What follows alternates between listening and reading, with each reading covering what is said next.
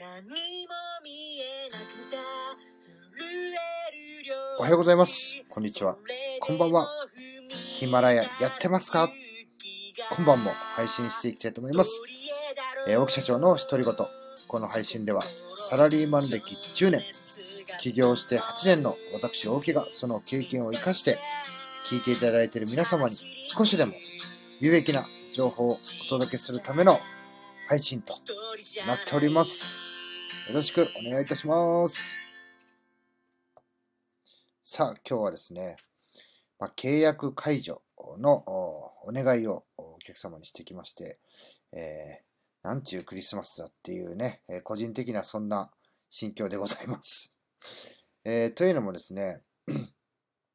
まあ、あまあ、企業対企業、まあ、個人対個人、個人対法人でも同じですけども、まあ、やっぱしね、こう仕事を長くやっていくと、まあ、双方でね、えーズレとか、まあ、不満、不平不満とかね、そういうのが、まあ、必ず出るもんなんですけども、まあ、そのね、細かいことをね、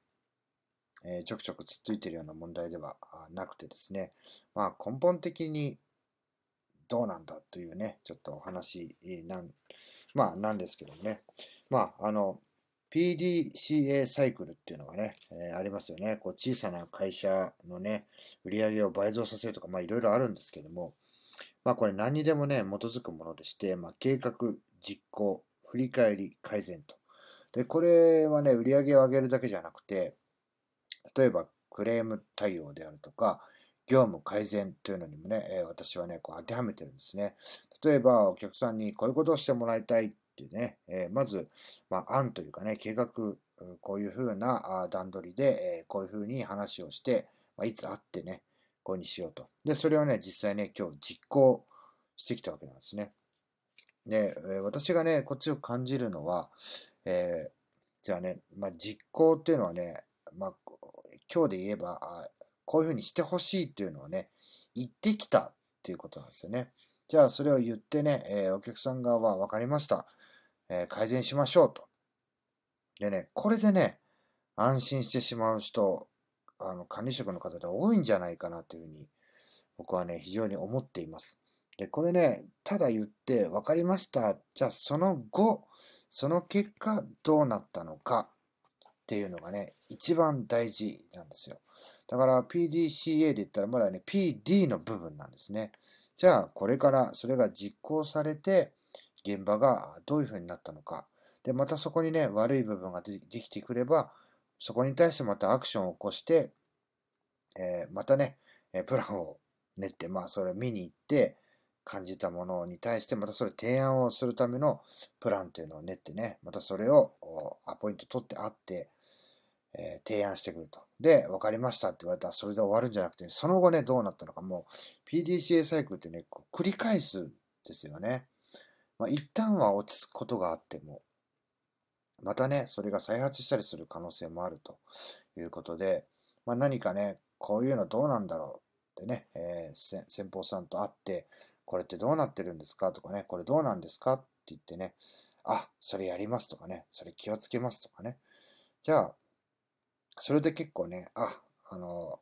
そうなんですね。じゃあよろしくお願いしますと。で、また何か起こるとね、言ったじゃないですかみたいなね。いやいやいやいや、それがね、ちゃんとなってるのかっていうね、えー行動をしっかりと言っていれば、まあ極端なこと言えば言ったじゃないですかっていうことはね、なくてね、それに対してまたね、アクションを起こして、計画を立てて、また提案していくと。まあこういうね、流れっていうのは、まあ自分の中でね、しっかり持っておいた上で、今どこの段階にいて、次ね、何を検証しなければいけないのかとかね、どういったものを見なきゃいけないのかっていうのをね、あの、しっかりと自分の中で整理して考えて相手を見ると。やっぱしね、あの、僕も今日思いましたが、お客さんとね、顔合わせして、実際にね、メールでのやり取りとか、誰かの話を挟んだりとかするとね、まあ、やっぱし悪い印象ってのは倍増してきますよね。でも実際会ってみると、えーなんかねそ、そんなことなかったりするんですね。これクレームでもそうなんですけども、もうとてつもないクレームだって言ってね、私もお客様に会いに行ってみたら、全然そんなことなかったって言ってね、拍子抜けすることたくさんあるんですけども、そこでね、安心して、えーあの改善しますとか、なんとかしますとかね、気をつけますとか言って終わってしまう。で、えー双方安心してね、待たせやすると怒りが爆発するというね。えーこれじゃあね、何の解決にも至らないので、まあ、あ何か相手に提案して、